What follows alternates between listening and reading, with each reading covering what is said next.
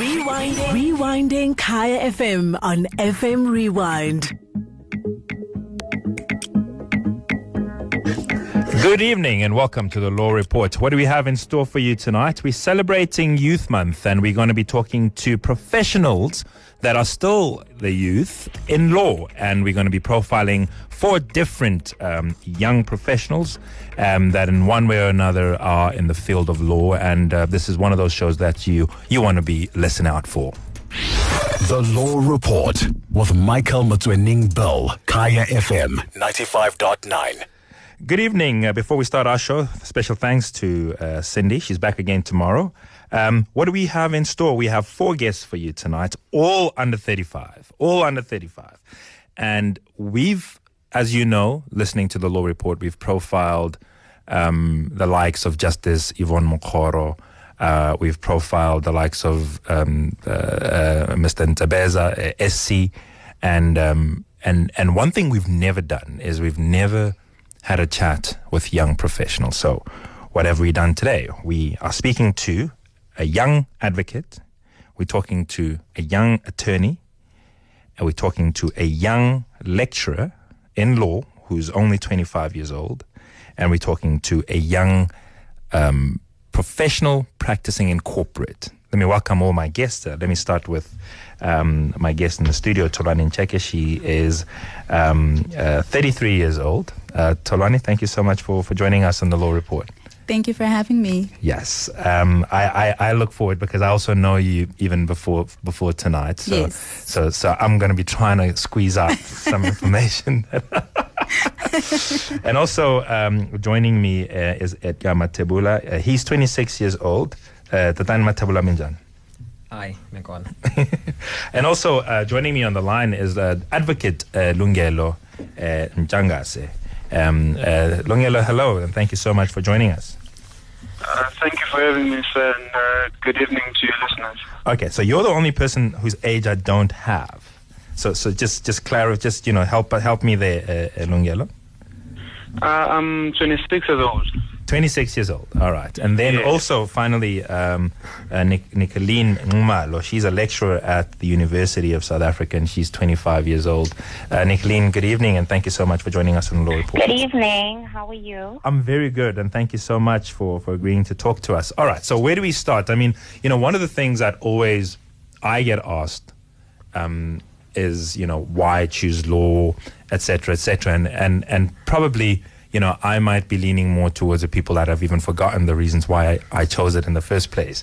And, and it's always a good idea to, to touch base with people that are younger, but also different because, you know, we're always talking to attorneys, but, you know, very seldom do we talk to somebody who's in corporate but trained as a lawyer and is admitted as a lawyer um, and, and various other fields. So we're going to be trying to use this show for you to understand um, a little bit more about the law profession and what you can do with it. As you can see, I have four uh, young guests who do very varied things in the profession.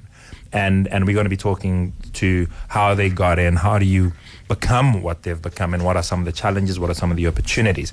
Let me, let me start perhaps with you, uh, Tholoana Ncheke, you you are in corporate, and before going into corporate, perhaps you know, let's start um, in the beginning or from the beginning. Um, where did it all start for you? Like, for example, why why did you decide law?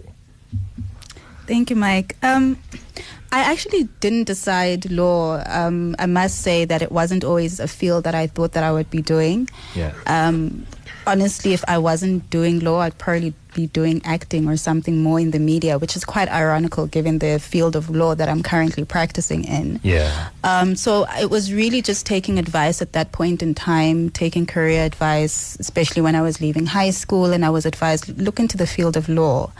And then I decided to apply for the University of Pretoria, and then from there, at least I, I, I'd say that's really when thing, when it gained momentum. Yeah. Um, after that, then I got admitted. But before I got admitted, then I did my articles at Norton Rose. So at least it gave, it gave me a good training opportunity. Right. So Yeah. okay. So so you get into law and you do your articles in Norton Rose, and I'm sure that's where you you completed them, and then you became admitted. Yes. All right, so we're going to come back to you. Let's talk to uh, Ed, Edgar Mathebula, um, and who's an attorney.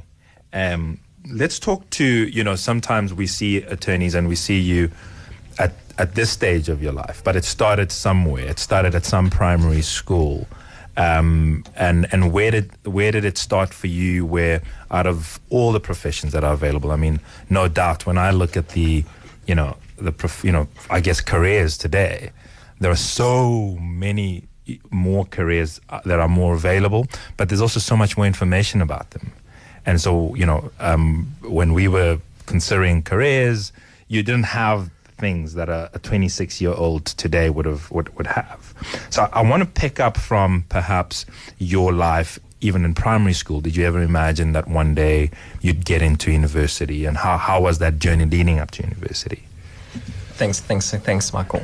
Um, at the beginning, so realistic speaking, I, I didn't. Yeah. Right. But now my reason for getting into law is quite funny. So over the years, I, I manufactured like a reason that I give in an interview so that I can get in. Uh, but then it catches up with you, right? Because Yeah. you need your own unique story. Mm-hmm. You need to be genuine. So my my my story, I wanted to sue my dad. Whoa. Um, it's a silly story. It's a silly thing. And that's which one? Is that the interview story or is that the real story? so this is the real story. Right. So I had like one. right. So I so right. I, I dumped that a long time ago. but the real reason I got into law was that when we when we had to move from my from my so when my, my sorry when my parents separated and we had to move into my grand's place, I got very mad. So I was like, how do I get like how do I get back? Like how do I get my revenge? I want to sue like I want to do something bad to him. And then I, I then discovered and then I found out that there are people called um, divorce attorneys and you can actually sue anybody. Well, that's what I was told at the time. And I said, okay, great. That's what I want to do. I want to sue my dad. And then over time, that grew into something bigger. Right. So when I got to, to, to primary, when I got to varsity, it started growing into something. So I lost sight of wanting to sue my dad, which Yeah. today I'm a lawyer, probably should. But um, I, I, I, it then grew into something bigger. I was like, Yeah. okay, great. This is something I can actually go into because at that time, that's when I started realizing that, look, look at my socioeconomic, you know, background. This is where I come from. A lot of people, you know, in my family of where I come from, they're here, and, then these are the reasons and whatever else. And I was like, great. I need to pursue something like this, right? I want to be X. I want to be a first generation graduate in my family, for example. Mm-hmm. I want to be a first generation professional. Mm-hmm. And then this is the one path that I can actually do. So by that time, the idea of being a lawyer had already been solidified. Mm-hmm. So I already, I knew that I wanted to be a lawyer. what time is this? This the wh- wh- what time in your in your schooling life? So this was- where are we now? So we're in grade nine. So Right. we're, in, we're in secondary school in Skululegile. Where's that? Skule, it's in Hammanskraal. So it's in Temba. It's like a little um, town in, in, in, in, in Hammanskraal.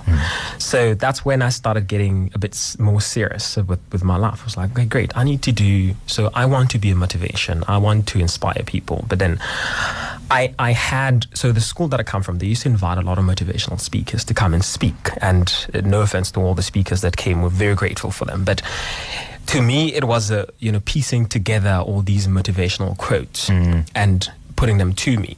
And at that time, I was like, it's very easy to motivate somebody, you know, with words. But the difficulty is keeping the motivation consistent and making sure that the person remains, you know, motivated. And how do you do that in these circumstances? You know what I mean? Um, you become an example.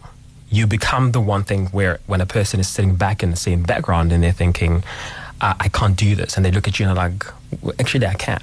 You know, he did it. And that that's that was the thing for me. So I was like, okay, great. I'm going to become a lawyer. I'm going to find ways to get into university. I'm going to fight to get into university.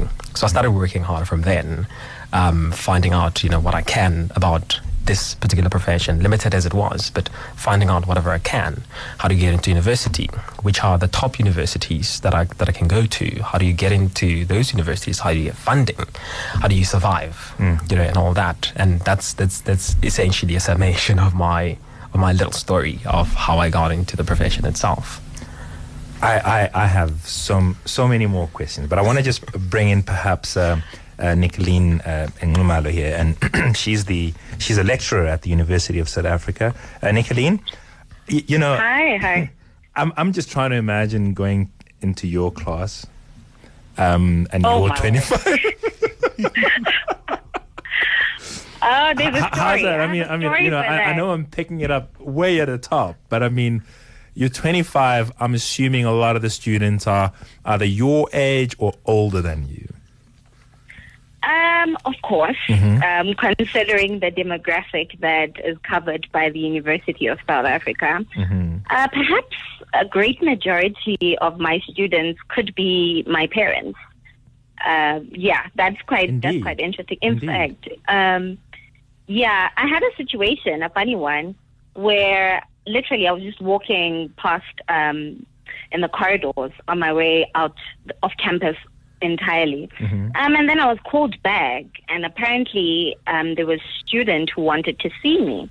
I was like, okay, well, that's funny, even though there's no consultation schedule. But anyway, let me just turn back. Um, and when I come back, apparently these are the same people I had passed on the corridor. So they look at me and they're like, ma'am, how? You're Miss Nxumalo. Why do you look so pretty? I was like, wow, okay. Um, I don't even know. Perhaps they had created, you know, An image in their minds. right? And Yeah. it didn't match up. So I mean, they let me go. Hey, that that wasn't that wasn't their lecturer. They didn't need to see me. So they, they, they kind of said, never mind. of course, so I get a lot of that. I get a lot of that. I was going to ask a question, but you know, it's cool. Never mind, ma'am. right?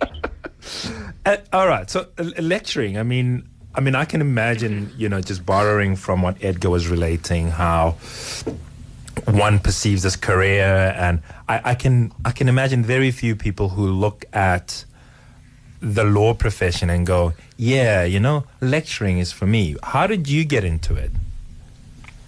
Okay. Mine is, is quite an interesting journey. Um, I just have to dial it back and, and, and try to to take you along. Well, my relationship with the law, um, interestingly enough, I had encountered way before I had registered and got into law school. Right? Um, just briefly, when I was 17, I was orphaned and then had to, you know, head a household of children. Oh, So based on that circumstance, um, I sort of had first-hand brushes with the law. Uh, I mean, in matric, I was wearing school uniform and winding up estates at the same time.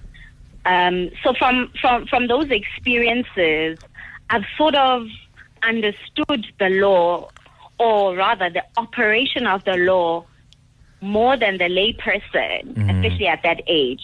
Um, so it sparked an interest in me, and I thought, oh well, uh, I should just formalize this thing in any case. Um, right? So I, I registered into law school. I went to UKZN. Um, I did my LLB, and then I recently completed my my LLM in constitutional litigation, um, focusing in African customary law. I've always loved that. That's a story all by itself.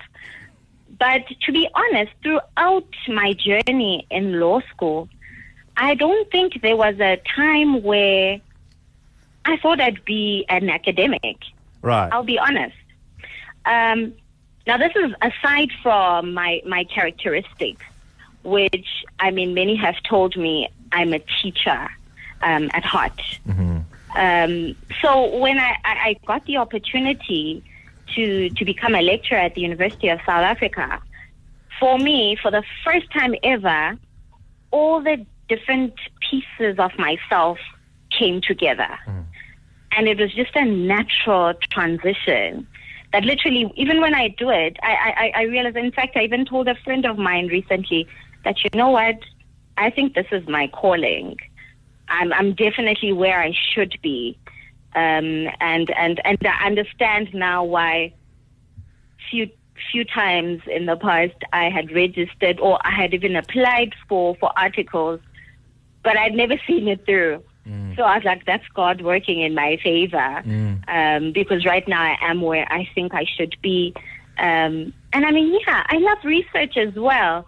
So to be in an environment where I can sort of hone my research skills um, and establish myself as a young researcher is, is, is quite remarkable and scary. Okay, that that So, that's yeah, actually yeah. an interesting thing, uh, remarkable and scary at the same time. I, I want I want to come back to that at, at some point, but what I immediately want to explore is is you you you describe uh, you describe it as follows that when an opportunity came for you to teach, almost as if it it came to you, were you not in active pursuit of it? In other words, did you were you asked to join or did you apply? Because I mean, you know that that's sort of a very difficult concept to understand. Of course. So while I was doing my master's, because I, I did a research master's, um, I sort of put out my feelers, right? So I applied everywhere, um, not even sure what will catch. So I was like, okay, if I get articles first, I'll jump on that train and see where it leads me. I'll be honest. I was like, you know what? Where the wind blows, yeah. okay, I'm going to follow. Right. Um, and then, in fact, funny enough, when I had an interview um, with with my COD, literally, I had gone to an interview at a law firm the week before. Yeah. So I had this difficult conversation with, with, with a few friends of mine that, listen, guys, it seems as if both these options, um, you know, are coming to fruition. So if push comes to shove, I'm going to have to pick one. And I don't think that I'm at a position in my life or I'm that sure of what I'm going to do that I'd be comfortable in picking one and rejecting the other.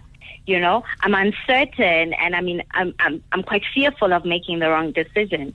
So a wise friend of mine said, listen, Nikki, as God has always, you know, aligned your footsteps, He will make it clear um, at the right time where you belong. And I kid you not, I was shortlisted for um, the the position of a candidate attorney at a law firm. Um, and then when I sat with those partners, they seemed very thrilled and, and excited by by myself um, and by my passion. Um, but then the wife, because they were the partners who owned the, the law firm, the wife said to me, Listen, Nikki, I think you're fabulous. Um, I mean, you jump out of your, your CV, you, you meet all the requirements. But my fear is that all of this zeal that you have would be wasted here. I feel like you, you belong in academia. And for that moment, And and and I she's saying this. conflicted. She's saying this not knowing that you actually. No, Hmm. she And did then- not know that I had another opportunity on the side that I was, uh sort of waiting to hear um, what they decided. She didn't know. She was totally unaware. In fact, I walked out of that interview so confused. Um, I, I had mixed feelings. Yeah. I, I called my friend. I was like, "Listen, I feel like I failed." Yeah, Why? let, let me let me, let me let me let me let me just touch base with with Lungelo, uh, um, and and and and if you've just tuned in, um, we in celebration of Youth Month are profiling four professionals in the legal profession. I'm joined by. Uh, um, uh, uh, Tholoana, who is the uh, Tholoana Ncheke, who is the executive for policy and regulation in corporate, and and we'll talk more about the organization that she represents. Um, Edgar Mathebula, uh, he's an attorney at uh, Ernest and Young or ENS Africa, um, and um, and also um, Nicholene uh, Nxumalo, she's the lecturer at UNISA, and and now I want to turn to talk to Advocate uh, Lungelo Ntshangase. Um, Advocate Ntshangase, thank you so much. You're 26 years old, and and and and I'm trying to think about you know everybody seems to you know particularly having listening having listened to to to to Nicholene, you know. Um, she seems to have had sort of a, a clear mind on what she, she wanted to do. When when did you decide um, you wanted to, to study law? Um, thank you, Mike. Um, good evening to the listeners once again. Well, first and foremost, um, I must uh, state on the offset that uh, being an advocate, especially in a society like the one we're in in Johannesburg, it is quite a humbling experience. I say that on the basis that uh, I'm quite aware that there are hundreds of young people of all races who are competent, if not more competent than what I am, who do not have the opportunity to be here. So it is quite a privilege and an honor to be a member of this society and to be an advocate in South Africa. Um, to come back to the question which you have just posed to me, is that um, unfortunately I do not have a glamorous story like uh, my colleagues have presented. Um, I was a victim of uh, circumstances. I went to university, um, Pretoria, Mm-hmm. uh, in 2010. I started with studying public administration, finished that, did my honors, and then during the course of my honors, I decided to pursue my LLB. Mm. So while So you graduated in public administration and, and you, you also got an honors in it. yes, yes. A- And, before venturing into your LLB, did you sort of seek employment? Because, you know, when anytime I, I go on social media, you know, the conversation is, oh, I've got a degree, but I'm not getting employment. And that seems to be the, the general atmosphere in the country presently. Well, um, I'm a person who views uh, education a bit differently than perhaps what uh, the current uh, normative value of education is. Mm. I believe that uh, we must be able to study in order to produce knowledge. Mm. So when I con- when I completed my two qualifications, I wanted to study further. My intention was to uh, further my studies with my masters, which I am going to uh, still uh, pursue. But uh, the reason I then decided to do my LLB is that during the course of my years in university, I was uh, quite an active uh, uh, uh, uh, member in terms of uh, organizational politics and in terms of uh, student activism. So I would be confronted with um, injustices in the university where students could not be represented, where students were suffering. Mm. And uh, as a member and as a student activist, I, I could see all this contrast that those who do not have vis-a-vis the students that have something will have quite a different experience within the context of the university. So I felt it upon myself, and of course with many influences in our society, that perhaps one should pursue a career where you could do something meaningful like represent people, in particular those who cannot represent themselves. So it wasn't um, something which I slept on and then I woke up automatically thinking that I'll become an advocate. It was through a process of society which sort of channeled me to what I've become today. Uh, and, and, and uh, you know, w- once more, so many other questions just arise. But before we explore those questions, let me take a break. And when we come back, we continue our chat talking to young professionals in celebration of Youth Month who are in the field of law. Know your rights, know the law. The Law Report with Michael Motsoeneng Bill. Welcome back to the Law Report. We continue our discussion talking talking to young professionals. It is, after all, Youth Month, and uh, joining me in the studio is uh, Tholoana and she is in corporate. She's the executive for policy and regulation at the NAB. So she's a lawyer that has pursued corporate life, and a lawyer that is still in the professional life, as we say, and it's the sidebar. Also in studio is Edgar Mathebula. He is with ENS Africa, um, and he's also joining me. Um, in studio, and also another lawyer who is a lecturer at only the age of 25, uh, Nicolini Nxumalo. Um, she is with the University of South Africa. And finally, Advocate Lungelo Ntshangase. And we're just having a conversation about what it is like to be a young professional in the field of law. What are some of the challenges? How do we inspire you um, listening at home? Um, you know, in your respective profession, because sometimes, you know, you could be listening to a lawyer but be inspired to to, to excel at something else. So personally, when I watch a Beyonce vi- video, I get inspired to be good at my work because she's, you know, it's just it's just the nature of things. So, um, and naturally, as always, if you have any questions for uh, any of my guests, uh, how they got here, you know, what keeps them going, um, do give us a call. The number to dial 086 000959. Um, you can also send me a tweet. I'm at Motsoeneng Bill. That's my Twitter handle. Let's go back and, and, and, and, you know, before we took the break, I was talking to Advocate uh, Ntshangase. And, and, a, and a very interesting thing because, you know, often, um, Advocate Ntshangase, when you're having a conversation with young lawyers ask them, why did you get into this? Um, the answer often is uh, because I wanted to help people. And, and that's what seems to have driven you into the profession. Do you feel that that hunger to help people has been fulfilled in, in your current job? Well, uh, the, the the the hunger to help people, I wouldn't call it uh, the hunger. I would actually call it the, um, some sort of a, a calling or a duty Right. to help people. Yeah. Uh, it will never be fulfilled, but as long as we still have uh, socio-economic issues, for as long as uh, we have inequalities in our society, for as long as there are people who do not have housing and many other issues which we face, it can never be fulfilled. Mm. Uh, unfortunately, we live in a society where there is uh, currently no equilibrium. But if there was an equilibrium, yes, it would be fulfilled. But currently, unfortunately, it is not. That is what uh, drives me to wake up each and every morning. Uh, actually, as we speak, I'm still in chambers trying to do as much as I can before I go to sleep. Mm. Uh, so no, uh, the hunger to assist, um, it, it, gets born each and every morning when I wake up and realize that uh, uh, our country still has uh, quite a long way to go. Y- y- w- One of the things, that if I can just bring you in, uh, Nicholene, um, one of the things that you said was that at age 17, um, you became orphaned. And, and you know, I, and, I, and I think all of us sitting here would have had our respective challenges, you know, growing up. Yeah. Uh, But, but very few of us can, can have one that compares to you. Um, you know, I, I- can just imagine that arguably, and, and it might not have been the case for you, but personally, you know, 17 was probably the most confusing time of my life Of because when you're still trying to figure out the world and, and you had to be, you, you had to confront the death of both your parents, but not only that, keep alive some dream to become something. How did you do that?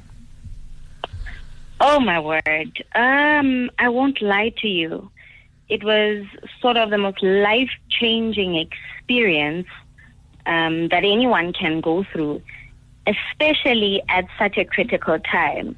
Um, because I mean, 17, you're still carefree. Um, I mean, as long as you see your parents and you're well fed, you know, life's good. Um, but for me, those dynamics totally changed everything. In fact, I can say that they sharpened my instincts. Um, because for me, the immediate reaction is that, okay, I do not have time to sit on, on the side of the road and throw a pity party, right? It is what it is. Um, okay, how do we proceed from, from this point onwards? Um, and I think from that point on, onwards, I've always been this person who needs to think of a plan A, B, C, and Z. Because now there's nobody who's covered my bag. I can't make a mistake. I'm going to clean up my mess. So I think it was confusing, extremely confusing. Um, and I mean, I'm grateful for God in my life because I think even family members cannot sort of step into those big shoes because those are huge um, shoes to fill. Um, and especially considering the amount of responsibility that fell onto my shoulders. Um, hence, I, hence I, I, don't, I don't even think that I properly um, sort of grieved at that time because I mean, it was crazy. I'm coming back from school, I'm attending parents' meetings, I'm policing homework, um, it's dinner, and it's a lot. It's a, oh, plus my brother was misbehaving those days. Did they So not train you? called- Did they not train you for the students that you now have to deal with? Was it not sort of an induction Listen, to? uh, I, I, I, I, you know, I think um, God is appropriate. yeah. Uh, I mean, life might not be fair and just, but I think everything that we go through sort of trains us definitely for the challenges ahead. So there are things in life that, you know, I go through um, or that I watch people go through and I'm, and I'm like, oh my word, did that break her? I mean, this is not to sort of minimize anyone's struggle because, I mean, we've all got different challenges and portions in life, but there are definitely things that cannot trip me because of the amount of things that I've gone through and, and I've conquered.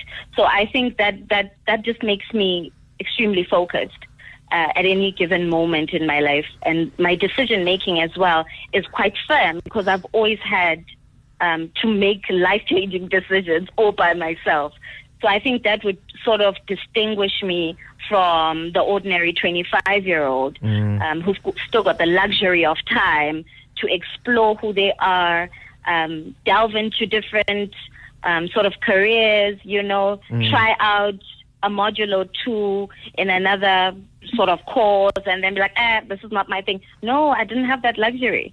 I had to get in, get out, uh, get a job, um, and keep the keep life going. So Yeah. it's, oh my word, Yeah. yeah. So, Edgar, if I could just bring you back in, um, you know, so you you spoke about, um, you know, doing research and and trying to find which school to go to or which university to go to, having you know gone in a school that is um, you know in Hammanskraal, then looking at varsities, how how how difficult? I mean, you know, I remember my lonely drive in a taxi to looking for universities, and and I was a lot closer um, to universities because I grew up in Johannesburg. But you coming all the way from Hammanskraal and you trying to sort of understand this. How, how, how, was that journey? Maybe take us through the journey into university because a lot of people we, we take for granted, and I think there's something that I that, that I picked up when when Advocate Ntshangase was talking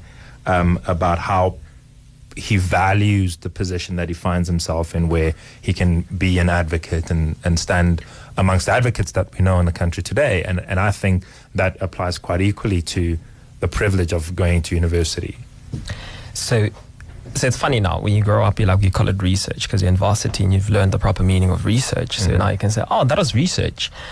Um, so the research that I'm talking about, because as you'll understand, uh, like you said, pointly, correctly pointed out, were far, mm. and we're short for resources. So you know you don't have as as as many internet cafes as you would when you get closer to you know to the city center to the CBD. Yeah. So you have like one internet cafe that's operating on like two computers, and, and at the time, because you're still in in school, you're still in high school, you're not thinking of let me go to an internet cafe, let me because you can't even use a computer. You know what I mean? So the research that you're doing is you're asking your teachers one, because um, because you often hear them talk about oh my son is going to you know to tax to Tekisi. Um, and my son is going, or my daughter is going to UJ, or my is going to Wits. And you're like, okay, great. So there are these universities that they're talking about. So you go to them and you're like, listen, this is what I want to do. Um, how is it? And, and in my township, uh, the, the stigma that is around or the fear that they have for tekkies, it's, it's, it's, it's a beast. They see it as a beast, like it's a big thing. If you go to tax and you survive, you are a monster. I kid you not. You mm-hmm. are the greatest thing to have, you know.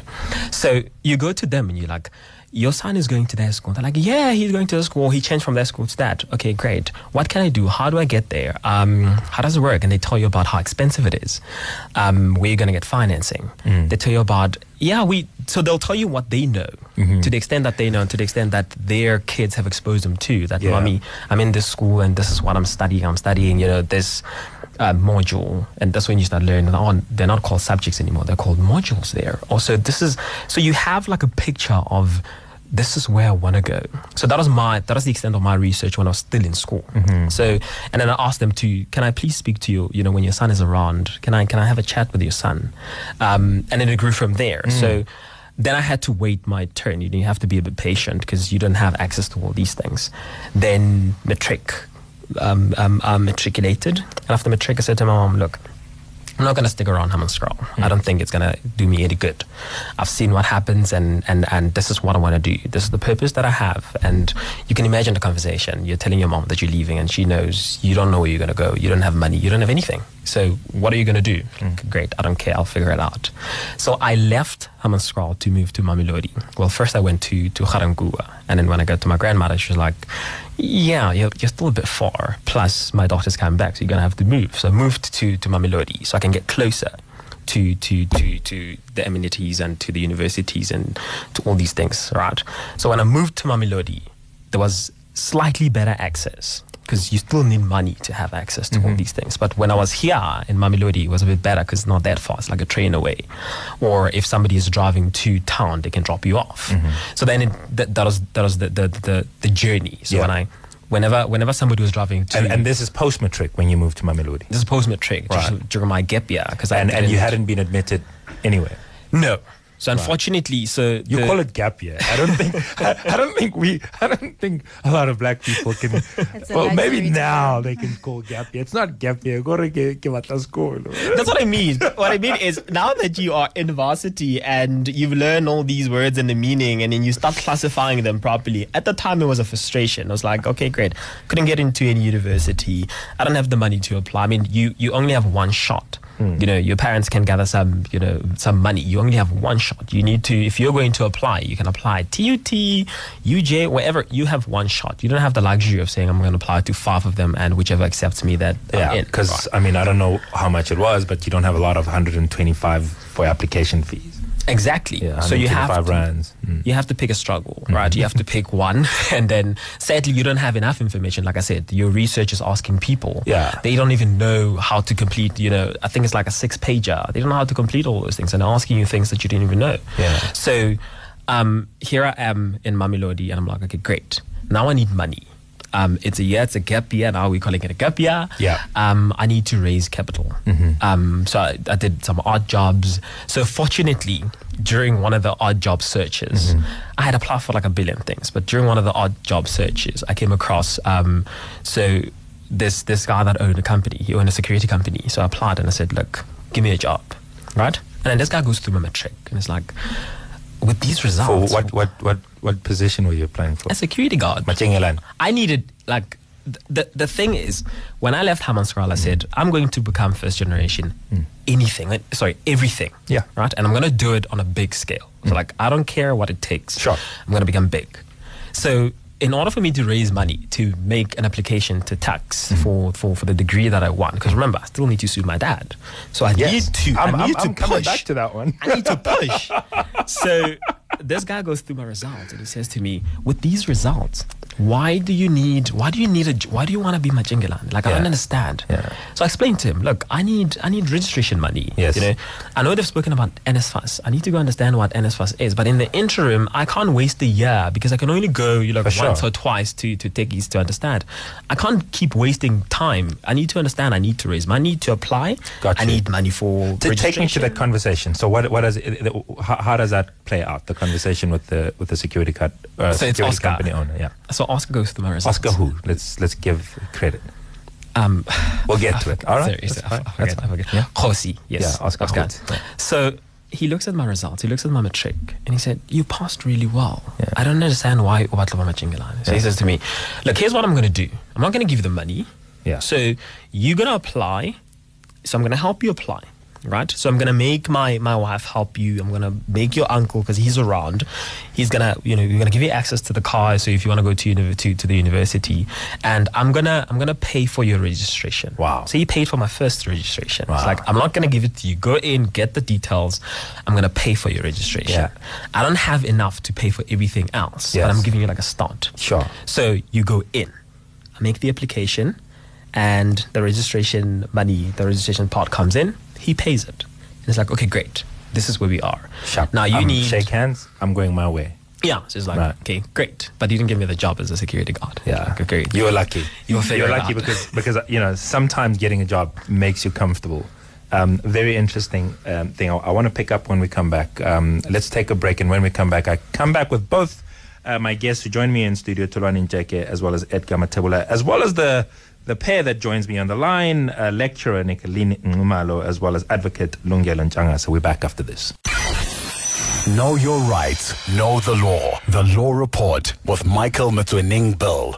17 minutes before 9 o'clock, we're having a conversation with four young professionals um, who are in the field of law, and we're talking about their experiences, um, how it's like, how they got into it, but most importantly, some of the struggles that uh, they had to endure just to get to where they are. And, and of course, uh, no doubt we'll be looking forward before the close to find out what they want to do with these professions because we do want to hear from them, say, 20 years from now and, and see um, how much of what they promised to do for the world has actually uh, been done. Um, if I could just, you know, m- maybe borrow from Edgar's story, and one thing that certainly came out for me with Edgar, barring the point where he met um, Oscar Khosi, it seemed to me that everything had been based on his own initiative, his own drive, and and almost like a, you know, I, I sensed something of a lonely journey leading up to that moment, and and and and and I was wondering, you know, to what extent, you know, in your personal growth, uh, Tholoana, you know, how much of it was, you know, assistant. You know, we talk about Ubuntu, motu, motu kabatu, you get raised by a village, versus just lone effort. You know, because I think everybody's story is different, and I and I'm hoping that we get to, you know, touch on every part of what makes people what they are today. How was that journey for you? Um, it was it was certainly a a lonely journey at the beginning. Because I did my high school education in, in Lesotho. So coming to South Africa was when I was doing my tertiary education. um, and so it it's it was lonely for the longest time because come I, Edgar's story resonates with me a lot. So even with the application process, um, my mom was at, at that time she was widowed my dad had passed away. So that entire application process there was a lot of assistance. And then coming to south africa and studying and my mom doesn't work. So it was also a matter of figuring out how am i going to get through varsity? Because all we had was just registration money um, and learning at least about NSFAS there and, and, and a bit of assistance and coming again to deciding how do I go about applying to for jobs? You know, what are my options? But I mean, before you even get there, I'm just wondering. So, you coming to South Africa? Did you have any family here? I did. So I do have family here, but Yeah. I'd spent a lot of time in Lesotho with my mom um, and my dad. So yes, I had family here, but we'd visit them at times when I was with my parents. So I'd never actually ventured out on my own. Um, I was always assisted by parents. So with my varsity experience, it was the first time that I was actually coming here and doing a lot of admin on my own and learning a lot of the street names. And there was just a lot to take in. I remember having to go to UNISA walking from Tuks, Hatfield to Sunnyside only to get there and be told that no, you're at the wrong place. It Oh. has to be in another direction. so there was a lot of walking that Yeah, was yeah. happening there. And then coming also to the point of applying is not even knowing what my options were. And I did perform quite well, relatively well throughout my varsity days. But I mean, there were those subjects that one would decide, okay, maybe I'll try again next year. Mm-hmm. And so coming to the point of applying, I thought there were certain law firms that I'd already ruled out. And I remember a friend of mine encouraging me and saying, listen, just apply everywhere. You mm-hmm. never know which one would actually give you some sort of opportunity. Fortunately, when I was at Tuks, we'd also have career days. So you had the luxury of ruling out firms.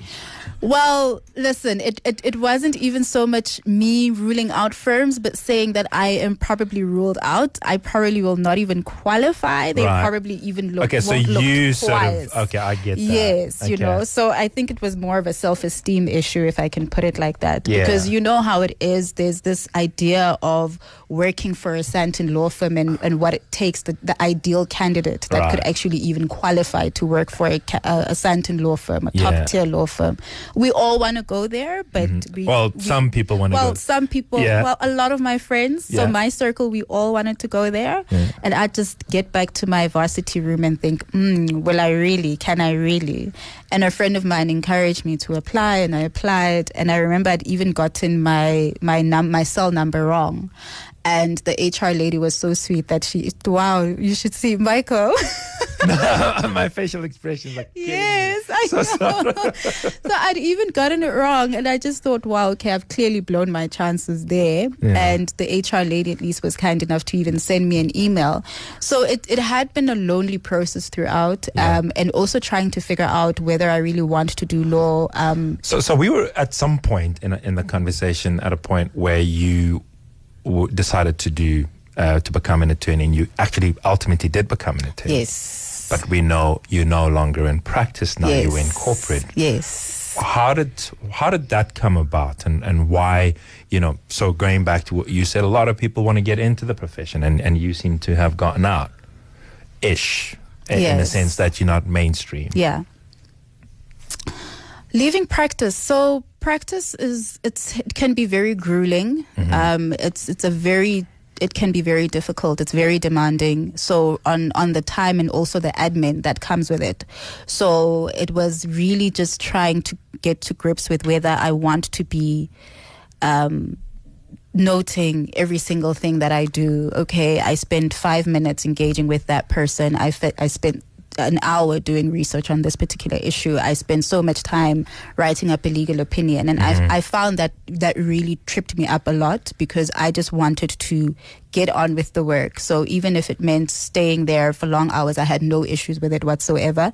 But there was a lot of admin that So came you with found the, practice the, the, the admin and tedious. yes and Mm-hmm. and for me what i also didn't quite quite quite ap- appreciate was that you know one is assessed then on the output of the admin more than anything so it goes goes down to the number of hours that you've clocked. Um, and I just, I tried to reconcile myself with that for quite some time. Yeah. I couldn't. So, so that's what you didn't like about Yes. about practice. What Yeah. do you like about not being in practice? So you're now in corporate. Yes, I'm in and, corporate. And um, what what do you enjoy about that? So if somebody is considering going corporate, what is it that you know they could look forward to? Um, uh, funny enough, I wouldn't advise one to go into corporate too quickly. So, um, and the reason I say so is because now I can say I enjoy corporate also because it relates to the field that I'm in. Um, I enjoy media law and telecommunications law, and that's why I'd stay in corporate. Um, so practice is great because it's going to give one a lot of training. Um, it you you you apply yourself quite quite a lot, and I was fortunate enough to also be in a law firm that rotated me throughout the different departments. And so there are certain skills that come with practice that I think, as a young legal professional, one should definitely try and make the most of. And then as you begin to explore you explore the field and and realize what you like, what you don't like, the fields that you're interested in, it's then that you'd want to look at opportunities in, in corporate. Because the thing about corporate as well is you never want to enter in too early because you might find yourself at a very junior level and it can be a bit difficult to work your, to, to work your way up. Um, and so when you're in, in corporate and you're in a field that you're actually enjoying, there's a lot of room and opportunity for growth. Um, you can specialize a lot in a particular field, and you can try and take take take take advantage of some of the opportunities that can come. So, for instance, with me, it's very broad. I do a lot of policy orientation work, which again I really enjoy. I've done a lot of media communications and media engagement in my previous corporate um, company where I used to work at, and that's not something I would necessarily do when I was when I'm at a law firm. But again, it really takes initiative. One should engage. One should be willing to work outside of their immediate scope. So just because you're a, a, a law professional, you don't necessarily have to do um, or confine yourself to the legal department. And and perhaps that's something that it, it might be enjoyable in corporate because you get to look at other spheres Exactly. of, of the business. Let's take a call. Raphael, you're calling from Sandton. Good evening. Uh, good evening to you and your guests. Uh, I'm a first time caller, but uh, I'm glad I Uh, we, made it We'd give you the clap, but we don't have such luxuries. we don't, and we don't have you uncaptured. We don't have that either. I'm sorry, Raphael. We kind of suck. no, that's fine. Um, I'm a former colleague, or at least current, at least, of Edgar's. Um, we did our articles together. Okay. And he's a quality gent, um, a man that I worked with, and he's well respected amongst my peers as well. Oh yes. we went to varsity together as well. So I can attest to the validity and truthfulness of his story. Yeah. Um, perhaps, you know, I would like Edgar, seeing as there's such a great opportunity for him to elaborate on this. And it's a question that we always get from people in university about articles. Um, perhaps he can elaborate on, you know, some of the challenges he experienced during his articles um, and elaborate on the importance of work-life balance as well. Um, keeping it going, sticking in there, finding your field as well, um, finding a niche because there is a gap between what we learn in varsity as compared to what actual practice is. You might have been got a distinction in labor law, but that might not be your thing. And perhaps he can speak about that connection as well. Yeah. More importantly, on the work-life balance aspect. For sure, two great questions, um, Edgar. Um, so, so let, let's let's break them up um, in two, and I, and I think certainly the second one would would I'm curious to hear from everybody this work life balance thing. But the first one is the experience of articles. Um, uh, how was that, as, as as Raphael wants to know? So the transition from university to to to to to practice, mm-hmm. it's it's a bit rough, mm-hmm. right? In in many levels. One, you're used to academic writing. You know, you need to write this essay for like 500 pages, 500 words, 5,000 words, and whatever else. It's very theoretical. So it's, it's it's very theory based, mm-hmm. right? And then you get to practice. They're looking for solutions right? They're looking for practice. Like they need you to. It's it's it's called practice writing. It's called professional writing, which the transition is quite rough because varsity doesn't prepare you for that, right? And as Raphael pointedly pointed out, correctly pointed out, the the what you've learned in theory mm-hmm. in varsity doesn't quite prepare you or, or fully prepare you for what they require of you in in in in, in corporate sorry in in practice mm-hmm. so the transition is a bit at, at the beginning. Let me let me put it like that. So at the beginning it's a bit difficult because you start you start adjusting to it. You know it's like it's like tango. First it's a bit you know you miss your step and you step on yourself and then you get to a point you get the rhythm. Mm-hmm. And then you you start adjusting to the rhythm and then you start dealing with you know the politics of of, of, of practice and what practice requires or expects of you and the directors that you get. So fortunately for me i I always wanted to do, you know, litigation, mm-hmm. right? And and when I joined, I mean, how else were you going to see your dad? exactly. So so when I joined, I was fortunate enough to be placed with you know the good good principals, people that understood you know how to teach. They had been in the profession for for for quite a quite a while, so they understood that you're dealing with people from different backgrounds, mm-hmm. and that in and of itself is also another issue because remember the adjustment is not going to be the same. So if I come from Sikhululekile to, to, to tax, adjusting to tax is difficult, you know, mm. and it's like four or five years, and then you're done, then you go to university. It's, And you have to adjust again. Then you need to adjust again. It's it's it's also very like it's different. Mm. You know how you speak, how you carry yourself.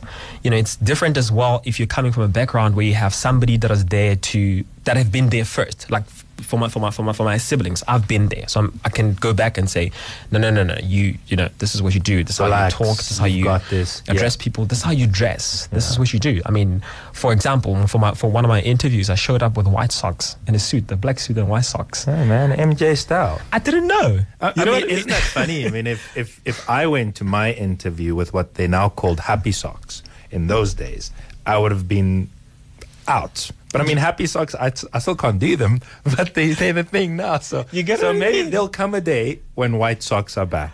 Le- uh, Advocate Jana, one thing that, you know, work life balance, and, and, and I'll bring it back to you, Edgar. Work life balance, you say you're still in chambers. And, and I often struggle with this word, and, and, and I think, I imagine younger professionals struggle with it even more. Um, is there such a thing as work life balance when, you know, when, as we speak now, you say you are in your chambers? And, and, and, and no doubt you you're not there on our account, so meaning we kind of like a, an hour's distraction, and you're gonna you're gonna you know do what you intended to do for the evening. Yes. Well, um, the, I think the, the best response to that is to say that there is no homogeneous answer to, to the question of work-life balance. It is uh, very much each according to his own. I mean, uh, we have colleagues who have uh, children who are married who have many other responsibilities other than being counsel, and then have colleagues who only do this particular uh, uh, job. Uh, fortunately or unfortunately, depending on how you view it, uh, I do not have much responsibilities uh, in my private life. I'm not married and I do not have children. The only mouth which I, I'm pretty much responsible for currently is to feed my own. But it does not mean that I do not have family, I do not have friends, and I do not have people I, I care about, and other things which I And, enjoy. and probably uh, the pursuit of a spouse with whom to have children.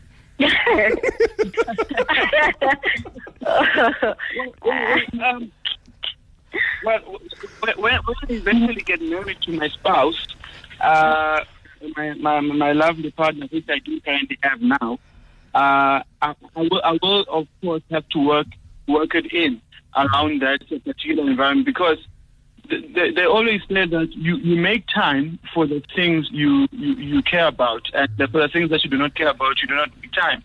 Um, it, is, it is not an easy task to, to, to balance because at the same time, success uh, waits for no particular man.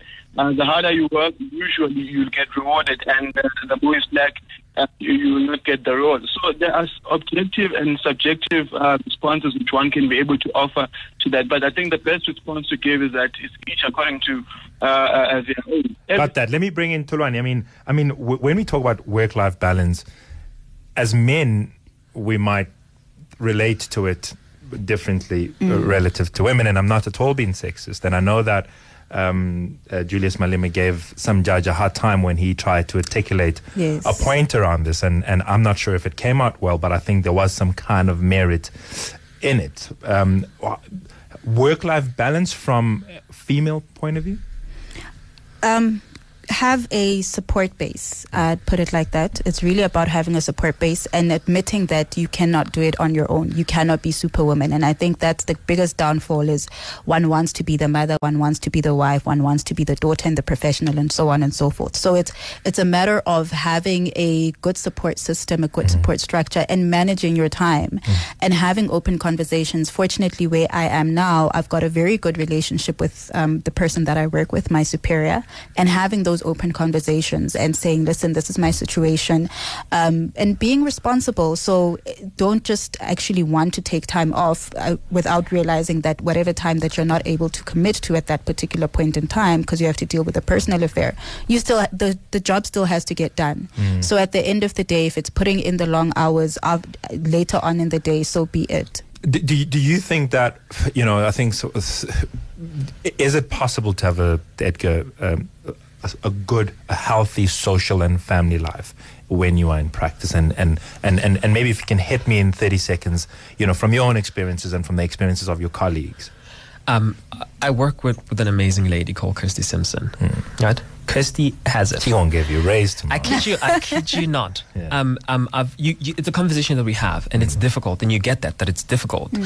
But I've seen it being done. Mm. Do you get what I mean? So looking at her, and you realize how hard when you get to work. It's it's it's that you work, you get the work done, mm. right? When it's time to go home because it matters to you, you go home. So you mm. need to have like a solid line, like a solid boundary to say, I'm going home and I'm going to attend to my family.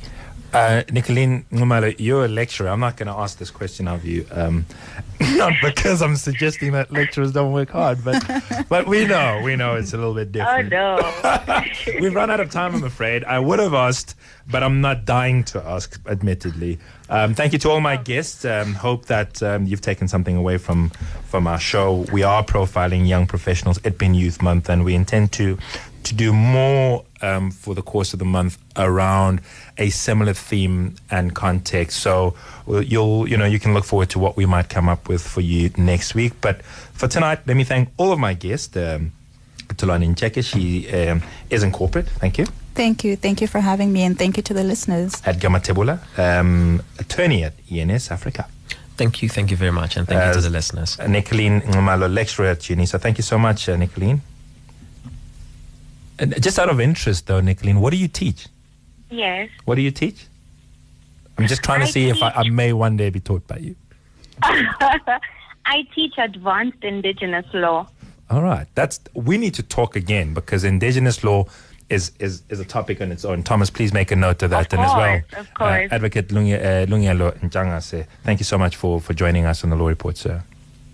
Thank you very much, Thank you to your listeners. And uh, to you, Afropolitan, it's been a very good evening. I, I hope um, to, to be with you again next weekend. From me, Michael Motsoeneng Bill, good night. Rewinding. Rewinding Kaya FM on FM Rewind. Visit kayafm.co.za for more.